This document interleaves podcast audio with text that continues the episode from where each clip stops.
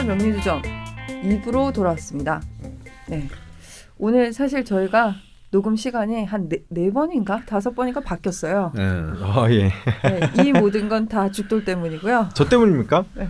뭐 12시에 하자 그랬다가 4시에 하자 그랬다가 4시 반이 됐다가 5시였는데 선생님 또 5시 반에 오시고 지금이 도대체 몇 시죠? 그러게요. 예. 배고파. 아, 쌤 짜장면 아시킬까요? 변명을 하자면 네. 뭐 요즘에는 나쁜 뭐 짓을 저질렀다고 네? 수기는 알고 있겠지만 네. 이제 뭐 회사에 여러 가지 변화가 생겼으니 하나는 회사의 규칙을 만들고 있고요. 네. 또 하나는 뭐 의례 있는 일인데 네. 저희가 뭐 이 고소 고발이 많이 들어와요. 뭐 이게 압수수색 검증 영장 뭐 이렇게 해서 나오는데 별건 아니고 이제 뭐 올라오는 글들이나 이런 것들이 당사자가 보기에 마음에 안 든다. 그래서 그 자료들을 넘겨달라. 이렇게 하면 또 저희는 사실 넘겨드릴 게 없거든요. 저희는 실명 인증을 하지 않기 때문에 그런데 뭐 아직까지 진행되는 사항이라 말씀드릴 수는 없지만 네. 어떤 기사에 한해서 요번에 좀 세게 들어온 게 있어서 뭐 명예훼손? 네. 그래서 뭐 예를 들어서 이런 거 하면 이제 걸죠. 이제 뭐 10,000원 뭐 배상하라든지 요런 게 있어서 조금 또 뭐 의뢰 있는 일이긴 하지만 요번에는 좀 높은 분들을 건드린 탓에 저도 확실히 말씀드릴 수 없는 게 어느 쪽의 주장이 맞는지 저희가 또 잘못했으면 잘못했다고 해야 되기 때문에 또 가면은 또 이제 또 제가 언중이를 가거나 아니면 또 재판하러 가거나 그렇습니다. 갑자기 언제 전화했지? 밤인가 전화 와가지고 경찰서에 가야 된다는 거예요. 월요일날. 아이고 이게 무슨 일이냐. 그럼 오전에 하자 이랬더니 또 주말에 전화해서 안 가도 된다. 그래서 또 오후에 하자 이랬다가 또 뭐 어쩌고저쩌고 해서 이 모든 거 어쨌건 죽돌 탓이고요. 예, 그렇습니다. 예, 저희가 오늘 사실 갈 길이 멀거든요. 네. 이거 끝나고 저희가 계속 하고 있는 대선 주자 명식 초대석 네. 또 오늘 녹음을 해야 되기 때문에 명식만 초대하는 네, 명식 초대 대명초 되겠습니다. 아, 여튼 어쨌건 진도를 빨리 나가보도록 하겠습니다. 근데 장가 가기 전에 막 사고치고 그러지 마, 창규야. 뭘? 내가 친 게 아니야. 알겠습니다. 예. 아, 2부에서도 질문을 하나 해결하고 가겠습니다. 예. 주가마님 소개해 주시죠. 네, 요리사 민구님이 남겨주셨네요. 네. 내 동생인가? 제 동생이 민규인데 요리사거든요. 청강과 지지, 내적임과 외적임, 추상적과 구체적임이 궁금합니다. 보통 내적임과 외적임이라고 읽지 않나요? 아, 제가 이 항상 발음에 고저가 이상해서 요번에 아버지가 와서도 님 발음이 왜 그렇노? 이러면서 혼나고 왔는데 내적임과 외적임. 네, 예. 네. 안녕하세요. 모두들 새해 복 많이 많이 받으셔요. 다름이 아니라 갑자기 궁금한 게 생겨서 글을 올립니다. 세운에서 청가는 외적인 것, 지지는 내적인 것이라고 어디서 들었습니다. 구체적인 게 지지에 있고 추상적인 게 청간에 있는 게 좋다고도 들었는데요. 여기서 구체적인 게 정관, 편관, 정재, 편재, 식신, 상관, 추상적인 게 정인, 평인, 비견, 겁재라고 보면 어느 정도 맞을까요? 너무 뜬금없이 죄송합니다만 너무 궁금해서 질문드립니다. 감사합니다. 구체적인 것과 추상적인 것, 내적인 것과 외적인 것. 예, 우리 요리사 민구님 이제 좀 명리학에 이제 좀 드디어 조금 한 발 정도 깊이 좀 쑥 들어온 정도. 어때 이제는 가질 수 있는 의문이라고 할 수 있는데요. 네네. 사실 뭐 책마다 주장하는 사람마다 좀 미세하게 좀 표현도 좀 다르고 내용도 좀 다르고. 아직까지 이렇게 뭔가 이렇게 명리학이라는 게 명리학도 따지고 보면은 무슨 수학적 이론에 바탕한 과학에 가깝다기보다는 아무래도 좀 동양 인문학적인 부분에 가깝기 때문에 굉장히 좀 추상적인 표현들도 많고 그래서 이제 사실은 헷갈리기 쉽습니다. 근데 또 다른 한편으로 보면 또 명리학은 또 어떻게 보면 또 통계학적인 기반 위에 또 놓여 있다라고 보여지기 때문에 사실은 뭐 엄밀하게 어떤 서양의 어떤 그런 그 문과와 이과 이런 걸로 나누기는 힘들 것 같아요. 일단 제가 이해하는 수준에서 말씀드리면요, 네. 꼭 세운뿐만 아니라. 네. 어떤 모든 것들이 이제 우리는 어떤 하나의 주라고 했을 때는 천간과 지지의 결합으로 네. 이루어지지 않습니까? 네. 그리고 뭐 계해, 임술, 네. 뭐 갑자 이게 다 천간과 지지가 네. 하나씩 만나 가지고 이루어진단 말이죠. 네. 그러니까 천간이라고 하는 것은 이른바 천간의 기운을 말함이고 지지라고 하는 것은 지지의 기운을 말하는 것이죠. 네. 그러니까 어떤 모든 의미, 기운, 형태라고 하는 것은 그런 하늘과 땅의 기운이 만나서 이제 구체화된다라고 봐야 됩니다. 그러니까 이미 이 두 개가 만났을 때는 뭔가 구체화된 거죠. 그러면 이제 그럼 천간이 위에 천간이라는 위에 글자가 의미하는 게 무엇이고 아래 글자가 의미하는 게 무엇이냐 이렇게 이제 그 따지고 들어가면은. 사실 이렇게 뭐 외적인가 내적인가 추상인가 구체적인가 이런 식으로 일률적으로 그 이분법적으로 나눌 수는 없습니다. 다만 이제 천간의 기운 우리 이제 갑을병정무 기경신임계로 표현되는 십간으로 표현되는 천간은 오행의 기운이 가장 순수한 상태라고 봐야 됩니다. 그러니까 이제 갑목이면 진짜 갑목이에요. 예. 을목이면 을목이에요. 무토면 진짜 양의 기운을 지닌 토로서의 무토. 신금이면 음의 기운을 가진 금. 깨끗한 기운. 왜 하늘은 하늘의 기운은 무구하기 때문에 하나의 기운이 딱 그 의미만을 그 기운만을 표현합니다. 근데 지지는 사실은 모든 생명체가 구체적인 형태로 현실화되는 장소잖아요. 네. 땅이라고 하는 것은. 네. 예를 들어서 인간이 태어나서 살아가고 성장하는데 어떤 하나의 의미만을 가지고 살 수는 없죠.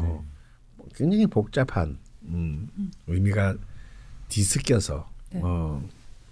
굉장히 혼란스럽습니다. 엉망진창이죠. 네, 진짜 엉망이기도 하고 진창이기도 하고요. 또 이제 좀 폼나게 말하면 이른바 수많은 이제 콜라보레이션이 일어나기도 하고요. 네. 그래서 천간의 개념에서는 예를 들어서 선명했던 그 개념들이 네. 지지에 오게 되면 때가 묻고 다른 의미하고 쉽게 섞이기도 하고 세속적이기도, 세속적이기도 하고 굉장히 복잡한 의미로 많은 변형이 일어날 수밖에 없게 됩니다. 네. 왜냐하면 예를 들어서 어떤 나무가 성장하는데 나무가 성장하려면 뭐가 있어야 되겠습니까? 태양, 물, 땅. 물도 있어야 되고 땅도 있어야 되고 태양도 있어야 되겠죠. 그러면 나무가 성장하는데 태양이 주는 강화성 작용이 차지하는 비율은 34.7%고 물이 차지하는 비율은 23.6% 이렇게 나눌 수가 있습니까? 불가능한 거죠. 예. 아무리 과학이 발전해도 불가능한 겁니다. 예. 그 모든 개념이 어딘지는 모르지만 조화를 이루면서 섞여날 때 그것도 나무의 유전자마다 또 다 다를 거예요. 똑같은 나무를 할지라도 네. 똑같은 종의 나무를 할지라도 좀 물의 기운을 더 필요로 하는 나무가 있을 수 있고 빛의 기운을 더 필요로 하는 나무가 있을 수 있듯이 예. 그것을 갖다 일률적으로 정할 수가 없는 거다 말이죠. 그래서 정말 지지의 논리는 굉장히 복잡하다. 엉망진창이다. 이렇게 자꾸 이제 복잡하다는 건 엉망진창으로 몰고 가지 마. 복잡하면 다 그래서 수기한테는 엉망진창인가 봐요. 그래서 이제 흔히들 이제 보면은 천간의 논리는 그 오행이 가지고 있는 의미 그 자체의 순수한 의미로 네. 봐야 되고 지지의 논리는 그 오행이 의미하는 바 안에 숨어있는 여러 가지 뜻을 살펴야 한다. 그래서 이제 우리가 지장간이라는 표현을 그렇죠. 쓰죠.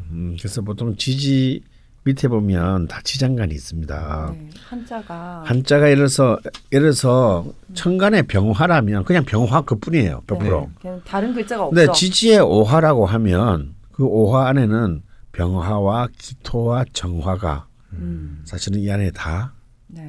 섞여 있는 겁니다. 그러니까 그냥 불이라고만 할 수는 없겠네요. 그렇죠. 예를 들어서 묘목 같은 경우는 지지의 묘목 같은 경우는 갑목과 을목. 네. 그러니까 다 목으로 다 돼 있지만 양의 목의 성격과 음의 목의 성격이 섞여 있는 거죠.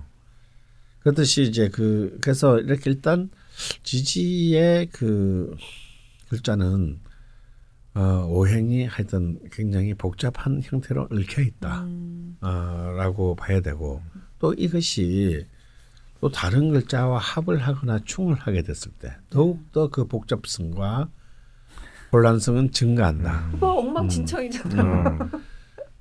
왜냐면 우리 인생 사례가 이리 꼬이고 저리 꼬이고 막 여기서 풀리는가 했더니 여기서 좆되는가 했더니 오히려 여기서 대박나고 저기서 되는가 했더니 저기서 뒤통수 맞고 막 이렇잖아요. 예.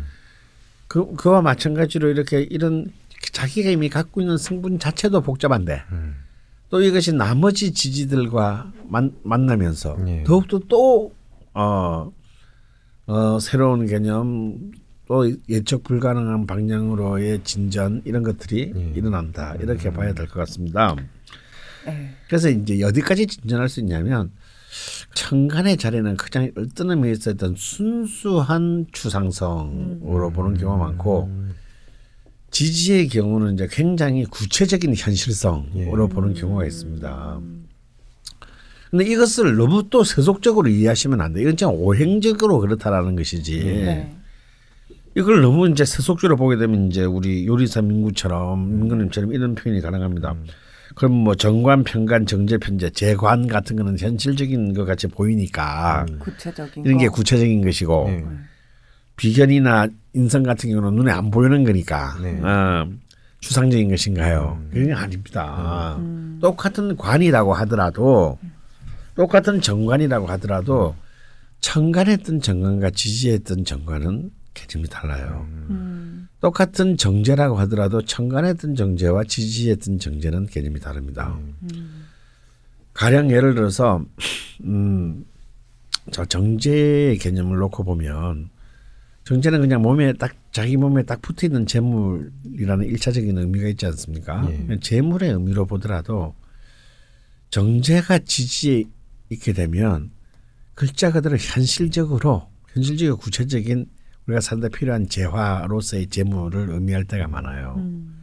하지만 정제가 천간에 뜨게 되면 이것은 그냥 구체적인 3,765원이라는 돈을 의미한다기보다는 너무 작다 돈이. 3,750만 원이라 할까요? 연봉 3,750만 원이라는 구체적인 돈을 의미한다기보다는 천간에 뜬 정제는 그 정제가 가지고 있는 그 본질적 성격.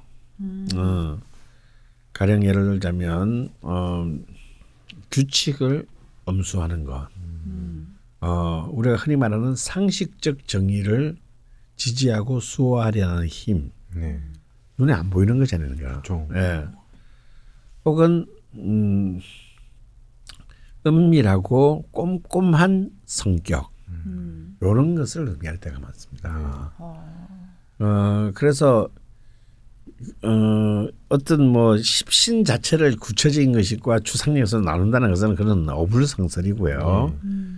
이 각각이 갖고 있는 십신들이 각각 추상적으로 발현되느냐, 좀 더 구체적인 물질의 형태로 발현되느냐 이런 식으로 봐야 될 것 같습니다. 그리고 좀 이제 제 식으로는 저의 방식으로는 또 천간과 지지를 바라보는 데는 특히 이제 대운과 세운에서 저는 좀 천간을 좀 전략적인 개념으로 보고 지지를 좀 전술적인 개념으로 보고 싶어요. 그런데 이제 우리가 우리가 명략을 왜 공부하는가? 우리 삶의 전략, 우리 삶의 어떤 하나의 그 방향을 잡기 위해서. 내가 어떤 효율적인 선택을 하기 위해서 공부를 하는 것인데 결국 우리는 사실은 인간이라는 기본적으로 전략 전술적 존재거든요. 우리는 매 순간순간 전략을 세우고 매 순간순간 선택을 합니다. 그럼 전략이라고 하는 것은 기본적으로 좀 시기적으로 보면은 굉장히 중장기적이고 하루살이 전략 이거 좀 이상하지 않습니까?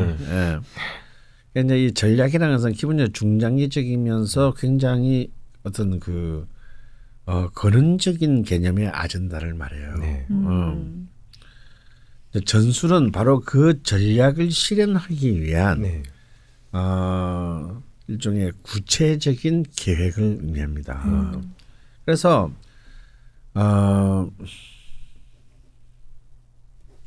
잠깐만요. 굉장히 좋은 표현을 내가 쓰는데 책에는 쓰는데 말로 하려니까 기억이 안 나네. 잠시 굉장히 좋은 표현 좀 찾고 가시겠습니다. 아, 정재가 땅에 딱 있어야 되는데 말이야. 정재 땅에 있냐? 너는? 몰라. 봐야지 안 돼? 나는 대운에도 정재가 지지 안 들어오네. 안 들어올 리가 없지. 아마 120살 때 들어오거나 그러겠지. 어떻게 아셨어요? 120살 정도 맞는 것 같아요. 이거 찾아낼 거 없다. 응. 네. 그래서 제 생각은 이런 거죠. 전략은요 굉장히 추상적인 개념이에요. 예를 들어서 이제 대통령 선거식으로 말하면 네. 사람이 먼저다. 네. 네. 아, 이런 건 전략인 거죠. 네. 네. 굉장히 추상적이잖아요. 네. 하지만 추상적이지만 전략은 확고해야 됩니다. 네. 이게 막 아침에 다르고 저녁에 다르고 이런 사람들은 뭘 얻어든 성취하기가 어려워요. 그 사이에 수많은 어떤 그런 그 힘듦이나 수많은 또 이렇게 좌절이 있을 수 있지만 그것을 그런 시간들을 감내해내면서 끝까지 그것을 실현 자기의 생을 걸고 실현시키고자 하는 어떤 그 무엇 이것이 전략입니다. 모든 것의 전제 조건이 되나요? 뭐 궁극적인 목표. 네, 그렇죠. 뭐. 그래서 전략은 추상적이되 확고해야 되고요. 네. 전술 그 대신 전술은 굉장히 구체적이어야만 합니다. 네. 그러니까 전략만 있고 전술은 없는 사람은 아무것도 없는 거랑 똑같은 거예요. 다시 말해서 150시속 150km 이상의 시속을 직구 시속을 가진 투수가 A급 투수라는 점 다 동의하지만. 네. 근데 컨트롤이 없어요. 예. 그러면 흔히 이제 그 메이저리그 속담처럼 컨트롤이 없는 투수는 아무것도 안 가진 투수다. 네. 이런 표현이 있잖아요. 그래서 전술은 굉장히 구체적이고 명확해야 합니다. 야구로 따지면 로케이션이 정확해야 된다는 거죠. 인코스를 던질 때는 인코스를 던져야 되고 네. 아웃코스 때는 아웃코스 던져야 되는 거죠. 하긴 뭐 사람이 먼저다 이렇게 해놓고 뭐 노동법 약 막 악법이 됐는데 막 개정도 안 하고 그냥 내비두면 안 되는 것처럼. 그렇죠. 그러니까 그런 겁니다. 사람이 먼저다 했는데 자본가도 사람이다. 예. 이렇게 말하면 안 된다는 거예요. 예. 예. 뭐 사람이긴 하지만 그런 거죠. 예. 이재용의 인권을 보호해야 된다. 예. 이렇게 말하면 안 된다는 네. 거예요. 그렇죠. 사람이 먼저다라는 대의에 담긴 걸 싹 무시하는. 예. 그래서 전술은 그 대신 전술은 구체적이어야 되지만. 예. 이것은 또한 유연해야 된다라는 거예요. 그때그때의 상황, 그때그때의 주체적 조건과 객관적 조건. 네. 그래서 내가 아무리 큰 대의를 갖고 있다 하더라도 지금 상황이 나나 나의 아군들에게 굉장히 불리할 상황일 때 네. 그럴 때는 굉장히 좀 굴욕적이지만 네. 우회적인 전술을 채택할 수도 있는 겁니다. 네. 예를 들어서 나는 사회주의자인데 사회주의자라고 말하는 순간 내가 사회주의 실천을 하기 전에 바로 잡혀간다. 네. 그럼 그럴 때는 나는 그냥 진보주의자다. 네. 라고 말하는 것은 굉장히 유연한 대응인 거죠. 네. 아직 사회주의라는 말이 받아들이지 않아요. 그렇다고 해서 자기의 속마음까지 네. 그 사회주의를 전략을 버리면 안 된다라는 겁니다. 네. 그래서 사회주의자인데 어쩔 수 없이 나는 좀 나는 좀 예를 들어서 진보적 민주주의자다 이렇게 네. 말하는 것은 유연한 전술적 표현이고 네. 그렇지만 그것은 용서될 수 있지만 그러다 보니까 그냥 나는 그냥 자유민주주의자다. 네. 그래서 이제 결국은 이제 그 밤에는 새누리당 애들하고 놀고 네. 이러면 안 된다라는 거예요. 네. 이러면 전략이 이제 무시되는 거죠. 그렇죠. 그래서 이건 이제 영화와 시나리오의 관계로 보면. 이제 영화판에서는 그런 말이 있어요.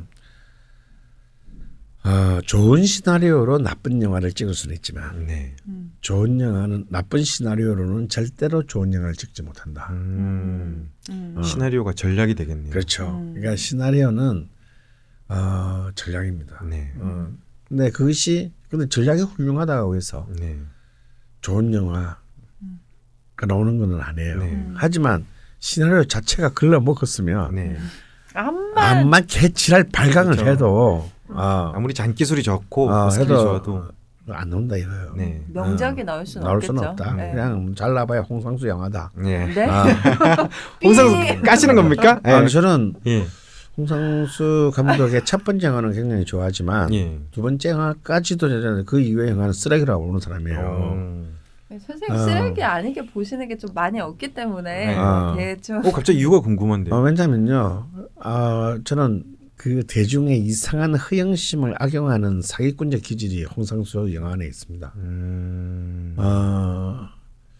그런 시나리오 없이 영화를 찍는다라는 것 자체. 그래서 내가 볼 때 깐느도 그게 속아 넘어간 것 같아요. 예. 근데 이제 요즘 깐느가 정신을 차려가지고 예. 알고 보니 우리가 속았다. 좀 요즘 그런 그 자성을 하고 있다고 저는 봅니다. 예. 그런 영화는 아무나 찍을 수 있죠. 창규도 찍을 수 있고, 창규 찍을 수 있고, 나스도 찍을 수 있어요. 예. 근데 다만 김민희 같은 여배우가 안 나오겠죠. 네. 그런데 그런 개런티를 안 주고도 여배우들, 그럼 톱 여배우들이 왜 계속 나갔냐? 네. 이유는 간단합니다. 홍상수를 사랑해서 아니에요. 홍상수 영화 깐느에서 다뤄주기 때문입니다. 그래서 혹시나 돈 안 받고 영화를 찍어도 혹시 레드 카펫을 밟을 수 있지 않을까라는 이 허영심 때문에 네. 이런 변을 대고 찍는 거예요. 그래서 이때가 사기 잘 쳐먹었어요. 네. 그냥 그게 끝이라고 봅니다. 최근에 강원 선생님이 하신 그 양세형과의 쇼터뷰 있지 않습니까? 네. 그 마지막 자막 꼭 넣어. 출연자 개인의 의견 막 이런 거. 아니, 여기 자막을 넣을 수가 없어. 그냥 내 생각이에요. 예. 근데 어디서든 이런 똑같은 말씀을 하고 계시기 때문에 예. 제가 덜어내도 들으실 분은 다 들었습니다. 예. 이미. 예. 참고로 양세형 쇼트뷰 마지막에 삼성을 엄청 비난했는데 삼성이 다 빠지더라고요. 저희 한번 다뤘어요. 너님이 우리 방송 안 들어서 그렇죠? 저희 다 다뤘어요. 그렇구나. 예.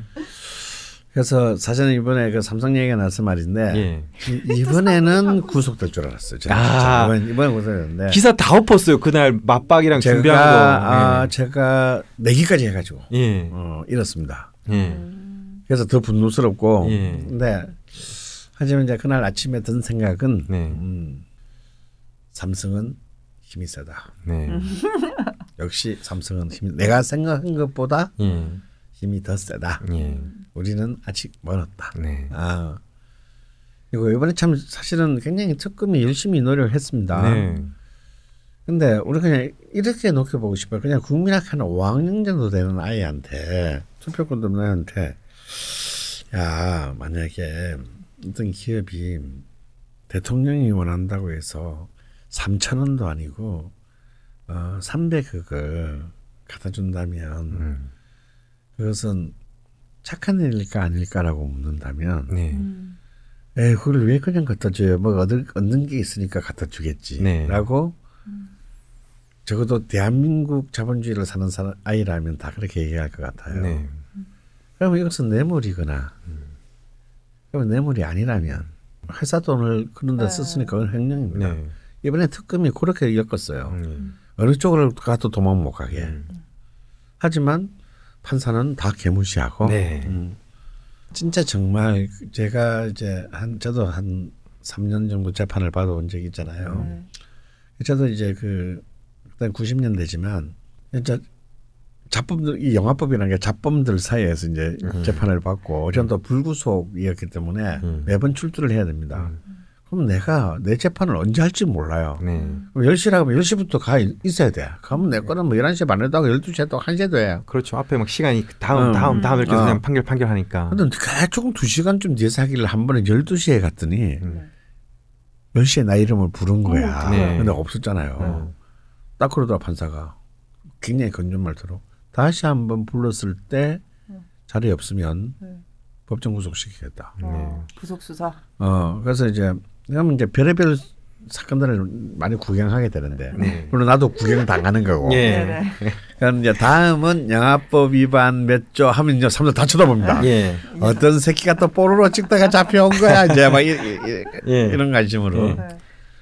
제가 아직도 기억나는 재판이 하나 있는데요. 이건 구속 재판이었어요. 그러니까 법정 옆에서 이렇게 포승줄에 묶여서 나오더라고요. 네. 한 20살쯤 된 친구인데 얘 제명이 뭐냐면 내가 쭉 할 일이 없으니까 듣게 되잖아요. 네.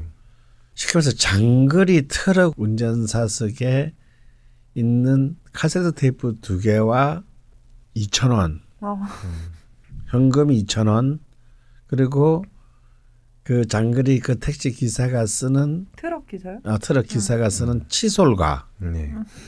라이터를 훔친 채로 구속이 됐어요. 장발장이 뭐야? 왜 이래요? 그러니까 그 액수로 다 합쳐 10,000원이 안 돼요. 네. 그러니까 그 나이가 19살이었어요. 네.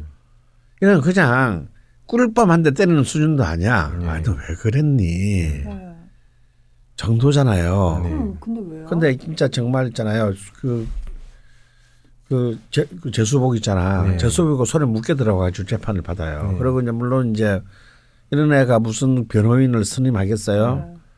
그러니까 이제 국선 변호인 하나가 이제 붙어가지고 그냥 뭐 얘는 내가 뭘 딱 봐도 뭐 이런 사건은 보일지도 않아. 예.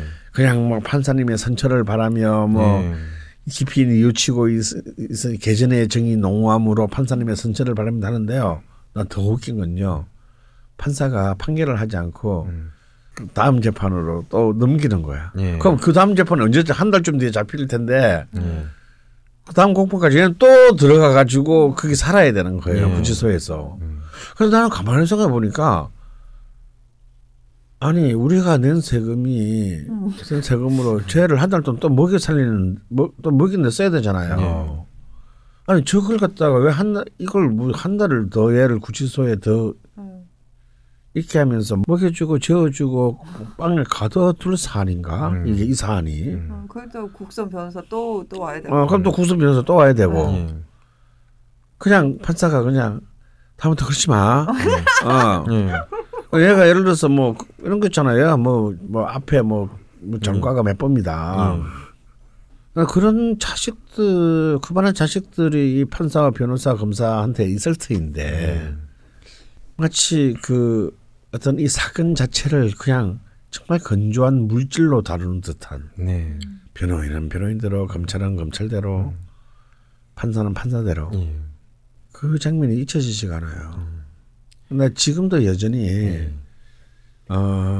재판장의 풍경이 그렇게 달라지지는 않았을 것이다라고 생각이 들고 맞습니다. 저도 기다릴 때 가보면은 뭐 강원 선생님 말씀대로 요즘도 비슷해요. 계속 그냥 기다렸다가 시간 언제인지 모르고 하나 보려면은 그냥 이따가 뭐 보성줄에 묶여 나오고 또 넘기고 뭐 비슷합니다. 지금도 뭐 그 친구는 왜 그랬을까요? 근데 그게 구속 수사가 될 수 있어요?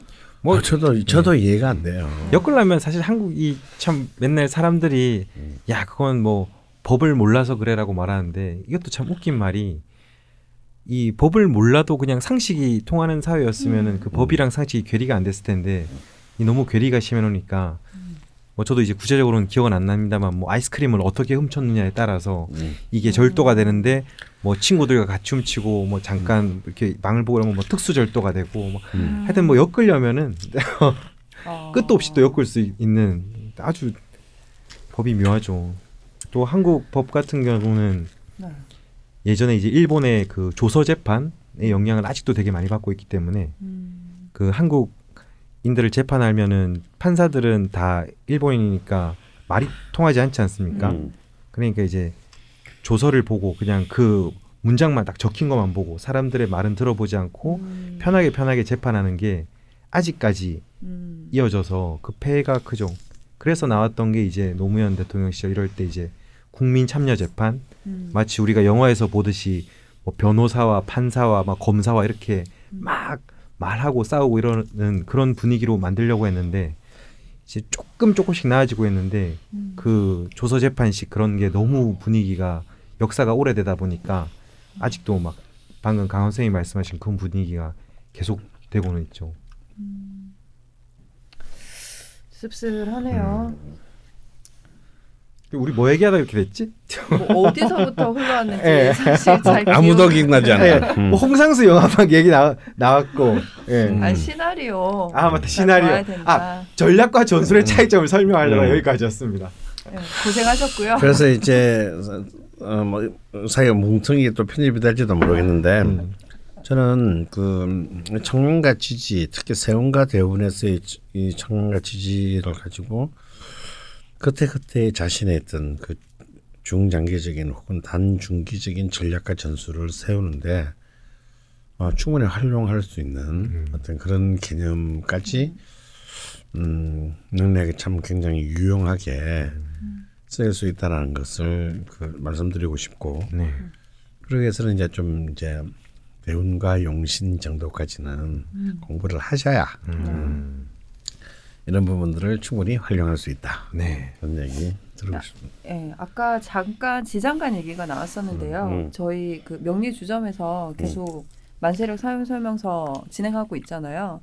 그 이번에는 12운성을 진행을 하는데 아마 다음 명리 주점쯤에는 지장간 이야기를 할 수 있지 않을까 싶고 명리 주점에서 좀 하나씩 차근차근 배우시면. 명식이나 대운을 활용하는 데 있어서 도움이 많이 되실 것 같아요. 창규가 매일 발전을 하고 있는데요.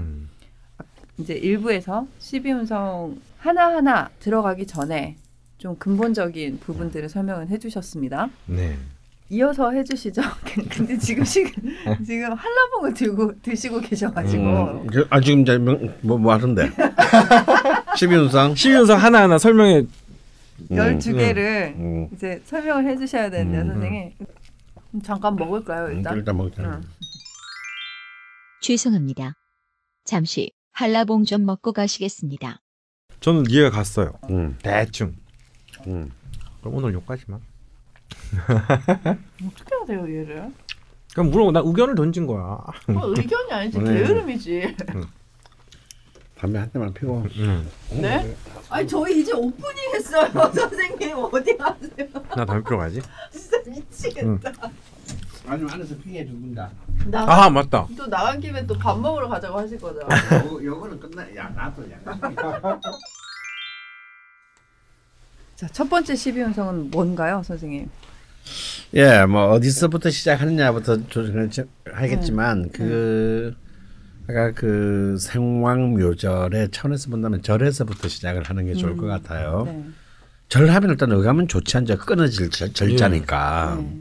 특히 이제 그 명리학의 고수를 보면은 이렇게 절이 오는 부분들 굉장히 흉하게 표현하는 부분들이 많습니다. 네, 표정도 되게 흉해요 지금.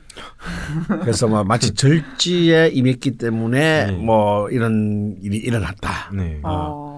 특히 이제 저는 이 12운성을 이제 기존의 그 책으로 공부하신 분들은 좀 저는 기존의 명리학 이론을 저는 받아들일 건 다 받아들였지만 저는 12운성 부분만큼은 제가 좀 옛날 고전 그대로 이해하는 건 좀 문제가 크다라고 보거든요. 제가 늘 하는 말이지만 우주에는 가치 우열이 없는데 이 12운성 부분에 있어서는 고전들은 너무 이렇게 편향이 강해요. 그러니까 장생 제일 좋아하고 뭐 글록 제일 좋아하고 그리고 사절 묘는 뭐 완전 굉장히 흉악한 일들만 일어나는 것처럼 그렇게 얘기를 해놨습니다. 근데 물론 인간의 삶이라는 게 즐거움보다는 괴로운 게 사실 실제로 많은 게 사실이긴 하죠. 네, 그렇죠. 그러면 뭐 장생이나 그 뭐 글록일 때나 가면 흉한 일은 일어나지 않는가? 절대 그렇지 않거든요. 그래서 이런 부분들에 대해서 철저히 그런 그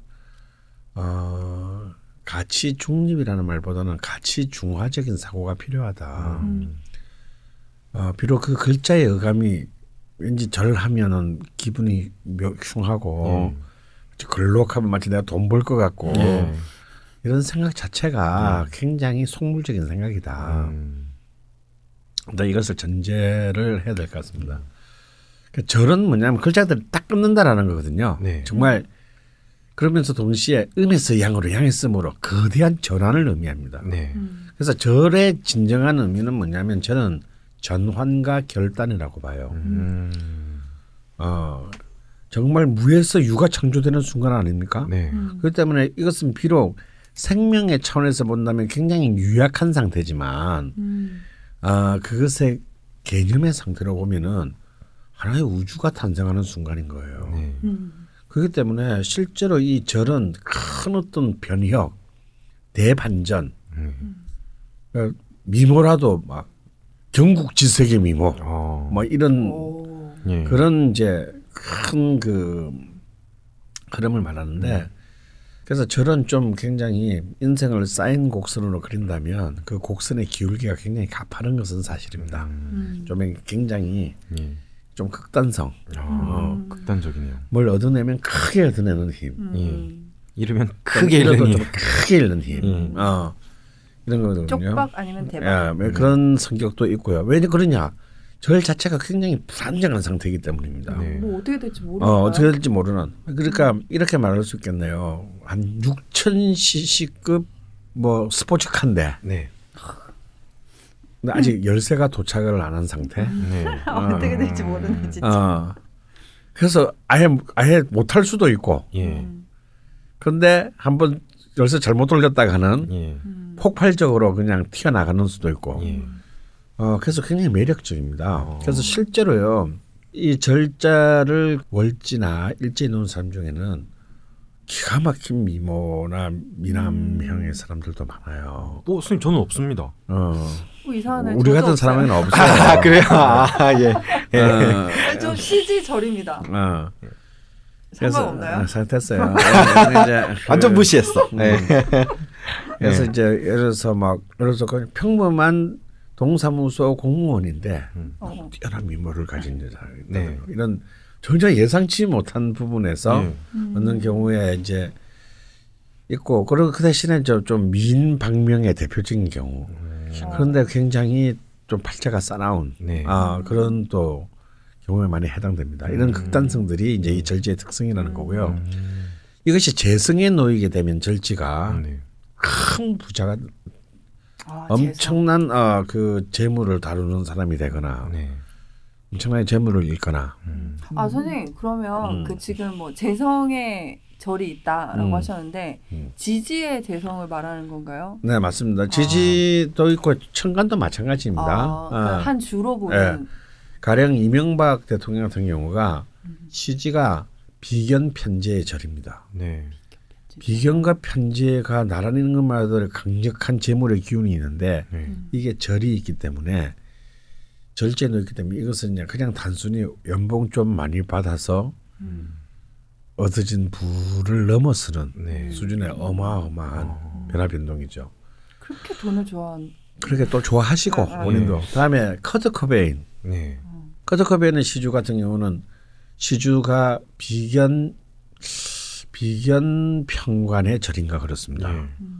이건 이제 이름이죠. 극단적인 이름. 그런데 이게 극단성이 너무 지나쳐가지고 이제 자기 스스로를 살해하는 이제 그런 힘으로까지 가게 되는데 10대 때나 영웅이었는데 실제로 전혜린 같은 작가도 이제 월지가 절주이고 우리 드라마계의 대모인 김수현도 이제 그 일주가 절지입니다. 이 절자라는 게 이런 그런 특출한 어떤 한 분야에서의 우두머리가 되는 힘. 정치인들 중에서도 이 절지가 많아요. 가령 이제 지금 민주당 그 원내대표인 우상호 의원도 이제 그 일주가 편관의 절인데요. 그래서 이 일월주의 절지는 이제 뭔가 어떤 한 분야를 호령할 수 있는 힘의 잠재력을 가지지만.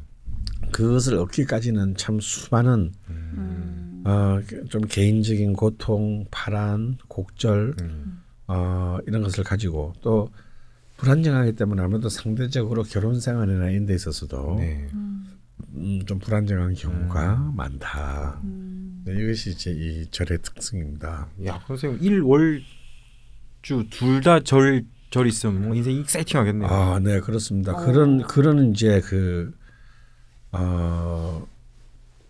어쨌건 병존일 테니까 또 한 기운이 엄청 세겠네요. 잠깐만, 굉장히 중요한 집 얘기했는데 4주 중에 3개가 절인 사람이 있어. 오, 우와. 뒷걸음질 치다가 소 잘 잡아. 아니 소 뒷걸음질 치다가 나 세고 있었던 오늘 선생님한테 세 번 칭찬 받았다. 가령 이런 절지가 너무 강력한 힘으로 그 힘으로 사실은 모든 사람의 예상을 뒤엎고 어마어마한 어떤 그런 영향력을 지금은 아니지만 예.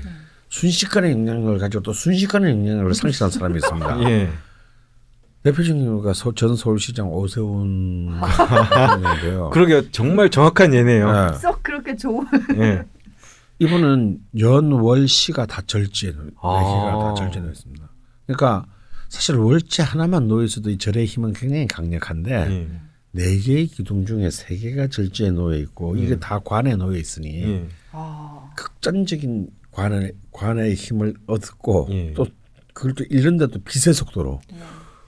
또 이렇게 되는. 그 빛의 속도를 잃었는데 그럼 다시 또 이렇게 할 수 있나요? 그렇죠. 이제 그런 것을 판단하는 것은 이제 대운을 통해서 판단을 해야 되는 거예요. 계속 그러니까 움직이셔서 요즘에 이분이 잘생긴 변호사에서 갑자기 정치인으로 확 뜨더니 그렇지. 진짜 대선 후보로까지 거론됐잖아요. 다음 대선에. 근데 말아먹었죠. 예. 아, 참. 예. 그런 이제 이런 것들이 이런 그 엄청난 전환, 도약, 그리고 이제 그 결단 또 이제 이 절은 또 특히 대운이나 세운에 이제 절지가 온다. 이럴 때는 이제 특히 신강한 사람이 이 대운에서 절이 올 때는 좀 결단의 힘으로 일가됩니다. 뭔가 계속 생각하고 판단을 미뤄왔던 것들을 야 이번 기회에 그래 해서 그만 때려쳐 이혼해 뭐 이런 거 있잖아요. 배팅해 뭐 이런 거. 이혼이 참 자주 나오는 방송인 것 같아요. 이런 그런 전환의 결단을 내 힘이 되고 그걸 또 잘 쓸 땐 굉장히 또 그 삶에 새로운 어떤 에너지와 활력을 가져다 주는 힘이기도 하기 때문에 이 사실 절지가 있는 경우는 좀 섬세하게 명식을 잘 읽어야 된다. 그만큼 워낙 파괴력이 커가지고요. 이게 이제 이게 있는 게 절이라는 에너지의 특성입니다. 이해가 되죠. 근데 식상의 절이라거나 인성의 절이라거나. 네, 그래서 이제 수로 이제 이 절의 특성이 잘 드러나는 것은 이제 역시 이제 재성과 관성입니다. 예를 들어서 그 아모레퍼시픽 그 아까 이명박 대통령 비슷한 경우 아모레퍼시픽의 이제 서경배 회장 이제 월지가 편재의 절이거든요. 그러니까 이제 아무래도 오늘 확 그렇죠. 사실은 그 전신인 태평양 화학은 그렇게 큰 뭐 재벌이라고 할 수 있는 회사는 아니었거든요. 근데 이것은 이제 물려받아서 굉장히 이제 한국 뭐 그룹 기업 규모로 거의 뭐 10위권 안에 드는 그룹으로 키웠으니까 중국에서도 싹싹 돈을 긁어모시고 세계 재벌 여기 안에도 드시고 이게 뭐냐면 요즘에 좀 주춤합니다. 예, 이제 중국이 이제 좀 약간 이렇게 되면서 좀 그래 했지만. 이런 엄청난 파괴력, 이런 것을 그때 이제 가지고 있게 만드는 데는 역시 이제 재성과 관성의 그 절이 놓였을 때가 이제 잘 드러난다라고 볼 수 있고요. 사실 상대적으로 어떤 비견이나 그 식상 혹은 인성, 정인이나 편인 같은 인성에서의 절의 특성은 그렇게 좀 잘 드러나지 않는 그런 그래요. 제가 인성 밑에 절이 있는데. 그럴 것 같아요. 그럼 인간성이 막 끊어지는군요. 아니 인간성이 좋아. 제가 궁금했던 게 인성 시주의 인성 혼잡인데 그 밑에 절이 있거든요. 그래서 이게 뭘까? 그러니까 이제 사실은 인성이라는 특징은 지속성과 어떤 사유의 힘인데 절하고는 안 맞네요. 조금 성격상 좀 안 맞죠. 이 이제 절이라는 거는 굉장히 액티브하게 뭔가 팍팍 움직이고 이렇게 하는 것이기 때문에 아무래도 제 인상하고 좀 맞지 않는다고 볼 수 있습니다. 그래서 제가 이 모양이군요. 그런 건 아니고요. 잘 알겠습니다. 그럼 이제 두 번째는 이제 태, 이제 태아를 상상하시면 되겠는데요. 이 태아의 단계에서는 아직 이게 남자가 될지 여자가 될지도 잘 모를 수 있고. 이게 사람이 될지 안 될지도 모르겠어요. 태어날지 안 태어날지도 사실은 잘 모르죠. 모든 것이 미정형의 상태잖아요. 이걸 또 뒤집어서 말하자면 뭐든지 될 수 있는 상태. 그러게요. 그러니까 이게 이제 이상주의의 힘입니다. 그래서 실제로 뭘 이뤄낼 힘은 당연히 없지만, 굉장히 그 이상주의적인 어떤 그런 그 힘이고요. 그리고 이 태가 있으면 일단 좀 흔히 이제 세속적으로 말하면 우리가 흔히 말하는 머리가 좋다. 오. 그래서 이제 학과 공부에 좀 좋은 성과를 얻는 경우들이 이제 확률적으로 높고 또 성적은 좀 나빠도 이런 애들 있죠. IQ는 좋은데 성적이 나쁘네. 예. 얘가 머리는 좋은데 아까 책상에 안 붙어 있어서 뭐 이런 이제 이럴 때 이제 제일 많이 사용되는 게 태 성분입니다. 그래서 그래서 이제 이 태 성분들은 좀 아무래도 그 조직 생활 이런 쪽에서는 조금 그 힘이 떨어지고 그래서 이제 의외로 왜 이런 거 있어요. 굉장히 좋은 대학에 굉장히 뭐 좋은 학과인데 긍휼 운동권이 된다. 이런 경우 굉장히 그 이상주의를 찾아가지고 예. 나간 경우 네. 이제 그래서 이제 진보 정당의 태가 많습니다. 뭐 이렇게 아니 왜 그런 좋은 대학 나와서 그래서 뭐 이런 NGO에서 간사 월급 80만 원 받으면서 활동하고 있냐 보면 태예요. 이 사람들은 아무도 그걸 꺾을 수가 없어. 예. 그런 어떤 이상주의적 성향이 또 하나고 또 하나는 또 예술적 성향도 이제 당연히 모든 예술가들은 이상을 꿈꾸는 존재들이기 때문에 그런 이제 그 또 이제 이 태에 해당합니다. 그리고 이제 관성에 태가 놓여지게 되면 이 경우는 뭔가 했던 사실은 새로운 질서를 만들려는 강력한 권력욕의 형태가 됩니다. 왜냐하면 애들은 태아들은 자기 욕심을 절대 이 포기 안 하는 애들이거든요. 예, 그대로 드러내기도 하고 그냥 끝까지 막 고집 부리고 때를 쓴단 말이에요. 이게 또 태의 성격이기도 합니다. 가장 대표적인 태의 정치인이 누구냐면요. 정관의 태를 두 개나 갖고 있는 이승만. 오. 이런 경우가 이제 이 태의 성격을 또 잘 보여주기도 하고요. 또 이제 엔터테이너들에서도 이제 이 태의 성분을 가진 사람들이 많아요. 대중들에게 환상을 주잖아요. 환상을. 왠지 사장들한테도 있을 것 같고. 이런 사람들이 이제 이효리 같은 경우가 이제 대표적인 그 예라고 뭐 보면 되겠네요. 그래서 이 태는 어떤 의미에서 보면은 굉장히 참 많은 사람들에게 참 신선한 즐거움 혹은 이제 또 뭔가의 어떤 그런 희망, 본인은 아닐지라도 그런 것들을 주는데 세상이라는 관점에서 보면 이런 사람들 많을수록 재밌겠는데요. 네, 맞습니다. 그 사람들이 굉장히 많고요. 독특합니다. 이 태들은 특히 일주가 이렇게 태면서 가장 태의 그 모습을 가장 잘 보이는 대표적인 우리의 스타는 신해철입니다. 네. 신해철이 역시 정관의 태거든요. 일지가 이제 태고 이분은 이제 수 정관의 수성분의 태이기 때문에 굉장히 예술가이면서 이상주의자이면서 수다쟁이면서 떼쟁이면서 그런 정말 그 태가 갖고 있는 모든 그 핵심들을 참 요약해서 잘 보여준 한때 우리의 정말 참으로 훌륭한 친구였죠.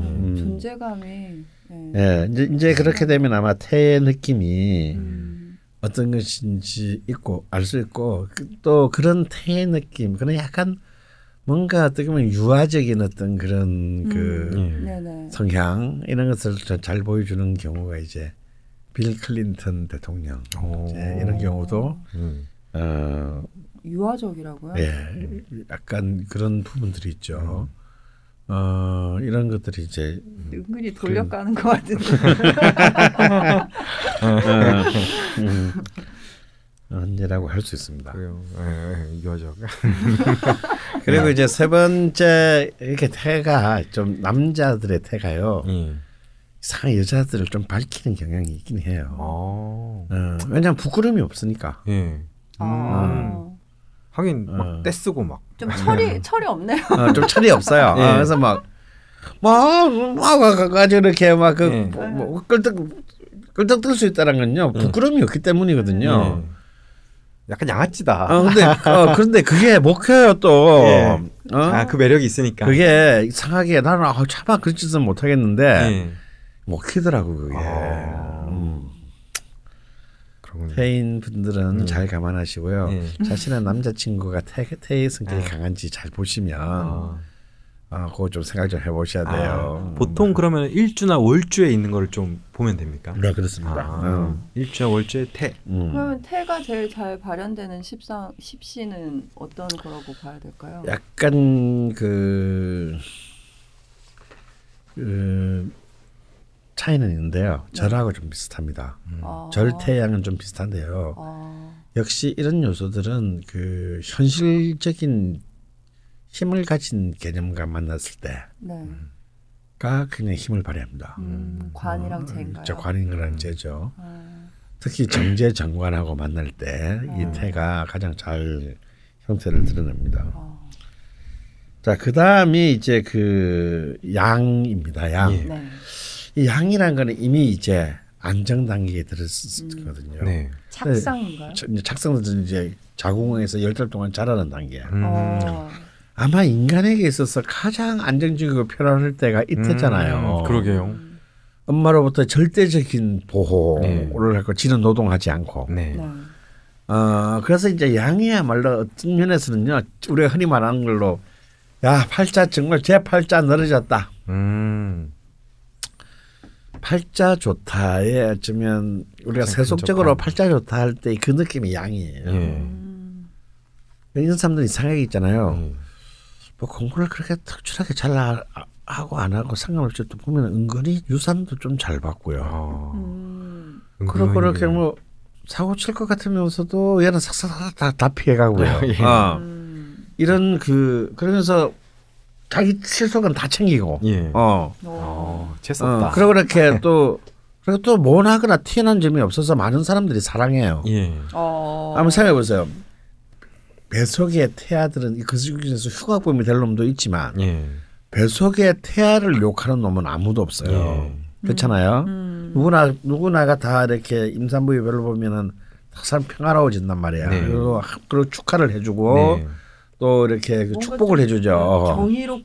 경이롭기도 하고. 거기다 대고 나쁜 소리 할 사람은 없죠. 진짜. 그런 사람은 없거든요. 예. 그래서 양이라는 성질 자체는요, 참 많은 사람들한테 두루두루, 두루두루 이렇게 그 호감. 특히 이것도 이제 편재와 만날 때 양은 참 좋은 그. 인간관계의 네트워킹들을 하게 되고 누구나한테도 좀 좋은 평가를 받는. 그리고 이제 삶에 있어서도 이제 굉장히 그 안정성을 갖고 있는 개념입니다. 특히 이제 이 양이 가장 이제 현실적으로 빛날 때는 이때 이제 인성과 만날 때인데요. 특히 편인과 양이 만날 때. 이때는 특히 여자들한테 인기가 좋아요. 그러니까 여잔데도 여자한테 인기가 좋고. 그래서 이제 여성 제품을 이렇게 만약에 사업가라면 여성들이 좋아하는 것을 만들어내는 거. 작가라면 여성 취향에 글을 쓰는 거. 아까 잠깐 나왔던 그 절에서 나왔던 서경배 그 회장 같은 경우가 일지가 편인의 양이에요. 그러니까 완전히 이분은 정말 자기 명식이 정확하게 그 화장품이 주력이잖아요. 여자들이 주로 사는 거. 전 세계 여자들 아주 그냥. 그러니까 정말 저는 이분이 둘째인데 왜 장자 상속을 안 했나. 뭐 그냥 집안 문제겠지만 저는 내 느낌으로는 정말 그 선대가 사주 보고 한 게 아닐까라는 생각이 들 정도로 정말 이 직업에 너무나 잘 맞는 이 분야에 너무나 잘 맞는 명식인 거예요. 그리고 십이운성도 뭔가 딱딱 맞네요. 정말 합리적인 의심이고요. 그래서 이 양이 그걸 그냥 고만고만한 것만은 아니다. 편인의 양 같은 걸 만날 때는 굉장히 창의적이고 독창적인 그 힘으로 드러나는 경우가 많다. 근데 이제 이 양이 좀 조심해야 될 것들이 있어요. 양이 이제 두루뭉실하고 이렇게 사람들한테 대충 다 인정도 받고. 너무 좋기만 해요. 이제 이런 겁니다. 가령 이제 가장 재밌는 경우가 멀티 그 MC로 이제 좀 제일 인기 누리는 사람이 이제 그 김성주 아나운서. 네. 김성주는 월 일시가 다 양이에요. 약간 느낌 오네. 나오죠. 그러니까 네. 모든 어떤 남녀노소를 비롯하고 네. 이제 김성주의 가장 큰 강점은 그거잖아요. 네. 누구에게나 참 편안하고 네. 즐겁다. 네. 아 근데 본인 내면은. 네. 어쩔 줄 아무도 모르죠. 본인 의지와 상관없이. 그래서 이 양의 가장 중요한 것은 사실은 이 사람이 뭐 어떤 내용을 갖고 있는지는 중요하지 않아요. 그런데 이 사람 이 양이 갖고 있는 것은 양의 주체들이 갖고 있는 친화력. 아주 살가운 친화력이 특징인데 이 살가운 친화력이 좀 지나치게가지고 이것이 이제 좀 불륜이나 이런 쪽으로 빠질 가능성이 굉장히 크다는 거. 특히 40대 중년 때에 꼭 사고 한 번씩 크게 쳐서 이렇게 깨니까 크게 우는 그런 걸 좀 조심해야 합니다. 지금 그분이 고 나이 때신 걸로 아는데. 그래요. 또 최근에 뭐 조그마한 사건 사고 있었죠. 뭐 구설수 뭐. 그랬어요. 자 그리고 이제 오늘은 이제. 장생 4개씩 이렇게 쪼개서 많았죠. 12개를 한꺼번에 하기엔 너무 양이 많으니까. 그 다음에 이제 고전이 가장 사랑하는 장생입니다. 장생이 왜 이제 고전이 사랑했냐면은 거예요. 뭔가 이렇게 천자문을 배우는 학동의 이미지가 있잖아요. 그러니까 고분고분 선생님 말 잘 듣고 세상의 이치를 아주 깨우쳐가면서 초롱초롱한 순수한 망울. 뭔가를 배우고자 하는 의지가 있으면서도 드디어 이제 기존의 질서를 배워가는 이런 것들 때문에 이제 이 장생이 굉장히 옛날에는 애호받았습니다. 뭔가 구체제에 가장 적합한 인재 같은 느낌. 그렇죠. 여러분 또 쉽게 말하니까 공부 잘하는 반장 이제 그런 이미지죠. 반장은 그러지 않아. 선생 말 잘 듣고. 그렇죠. 떠든 사람 이름 적으라면 또 잘 적고. 정직하고. 단대가랑 울리고. 근데 이제 그래서 이제 이 장생은 기본적으로 이제 그 신사를 개념으로 보면은 이제 문창기인하고 이렇게 일맥상통하는 점이 있어서 그래서 이제 장생이 갖고 있는 특징은 이제 글자 그대로 이렇게 그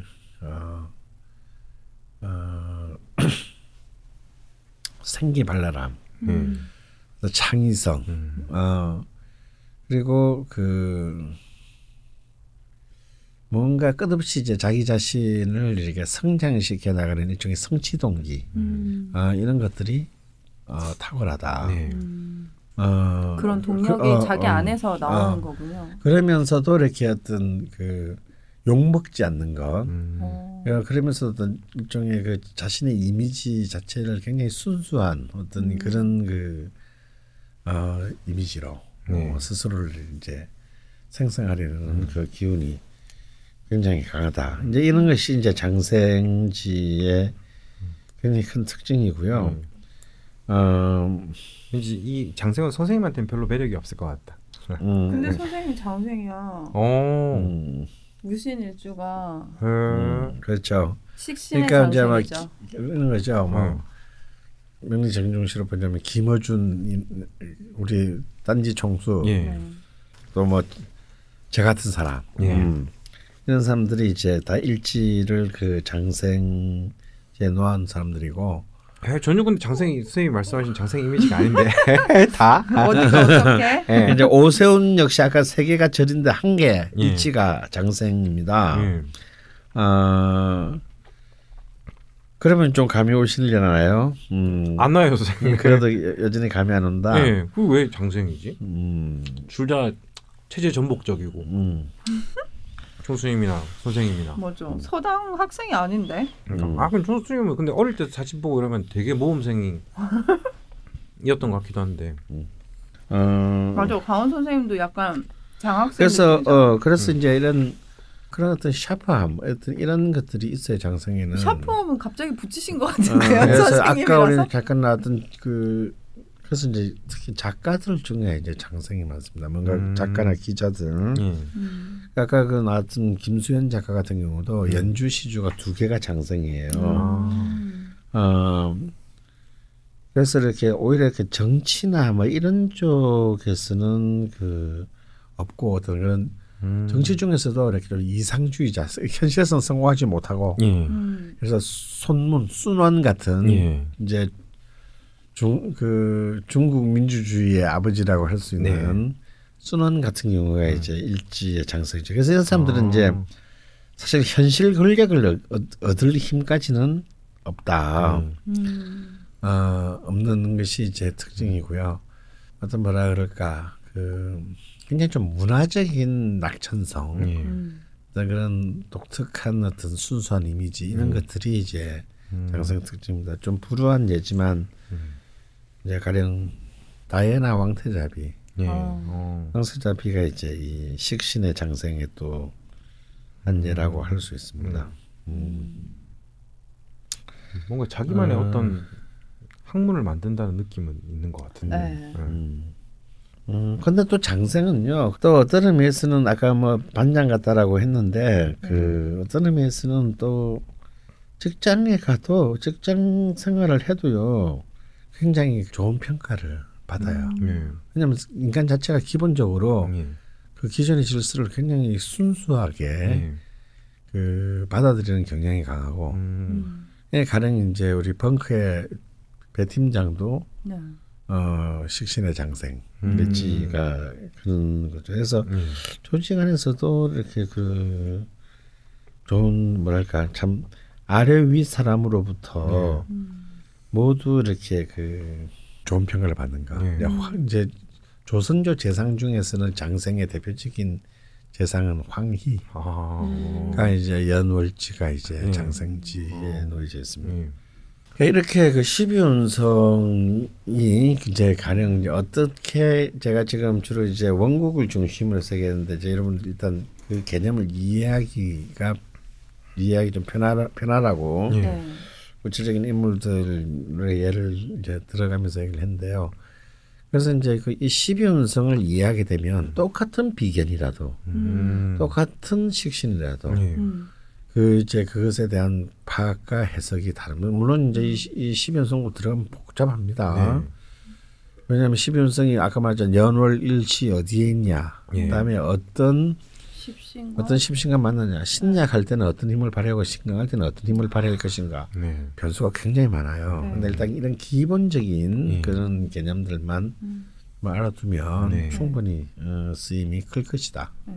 나중에 저희 이제 실제로 사연들 보내주시면 사주 명식도 보내주시는데 근데 사실 그 상담할 때 보면 사주 원국도 중요하지만 들어오는 대운이나 세운까지 같이 보시잖아요.